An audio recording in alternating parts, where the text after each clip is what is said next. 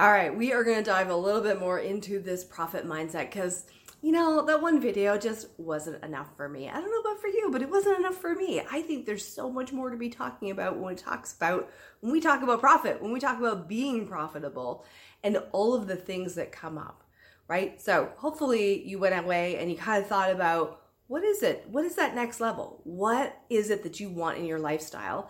And how much is that going to cost you? And then maybe you want to break that down to a monthly amount so that you know how much more money you need to bring in on top of your basic expenses that you have right now. And it's not about creating a budget. Okay, this is not about budgeting. Let's just get that out of the way. Budgets are restrictive and constrictive, but profit planning is about opening the door